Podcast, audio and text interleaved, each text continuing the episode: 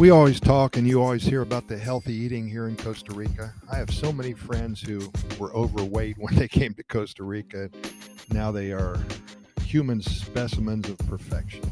Incredible.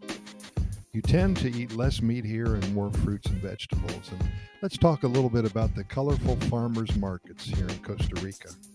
Oh, so fresh fruits and veggies, a cultural icon, a social event as well for you and your entire family. It is indeed a part of the Pura Vida lifestyle. It's one of the best days of the week when one can visit the local farmers market here in Costa Rica, no matter what town you're in. One big reason people move to Costa Rica is that they want to recreate themselves, both mentally and physically.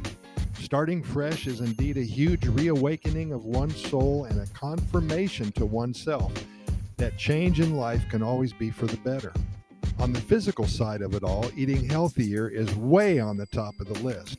So many of my friends, as I said, they've lost so much weight after they've moved here, and it happens for most in the first few months.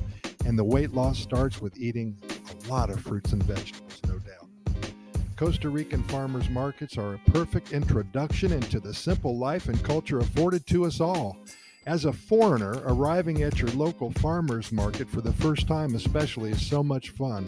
It is a great first step into adapting to Costa Rican society and culture. You can practice your Spanish, you can get to know your neighbors and try local specialty items, perhaps available only in your specific area of the country. Not only that, but you get to stock up for the entire coming week with lots of very inexpensive, colorful, and delicious fruits and veggies. Even if you're not living in Costa Rica, visiting the farmers market is a fun experience for tourists. I highly recommend finding out if there is a local, I should say, where there is a local farmers market near where you're staying and visiting one day if you're the least bit interested in learning about Costa Rican culture and local life. For those of you who have not been to Costa Rica, the fruits and veggies offered at these pop up markets are fresh and expensive, colorful, juicy, and so very tasty. Every little town has its own market. The farmers gather usually in the central area of the town or at the bus station, and for about five or six hours they sell what they just picked. It's fun to make an appearance every weekend and stock up your pantry with all of the old standbys tomatoes, corn, watermelon, onions, lettuce, okra, and many more fruits that are so hard to pronounce even after 15 or so years here. I have a hard time pronouncing these, and I do apologize in advance. You'll find fruits that you've never heard of before rambutans, guanabana, zapote, jacote, maracuya are the superstars here. And move over oranges and apples. Take some time today and Google all of the fruits of Costa Rica just one of the many reasons for packing up and moving to one of the happiest countries on the planet.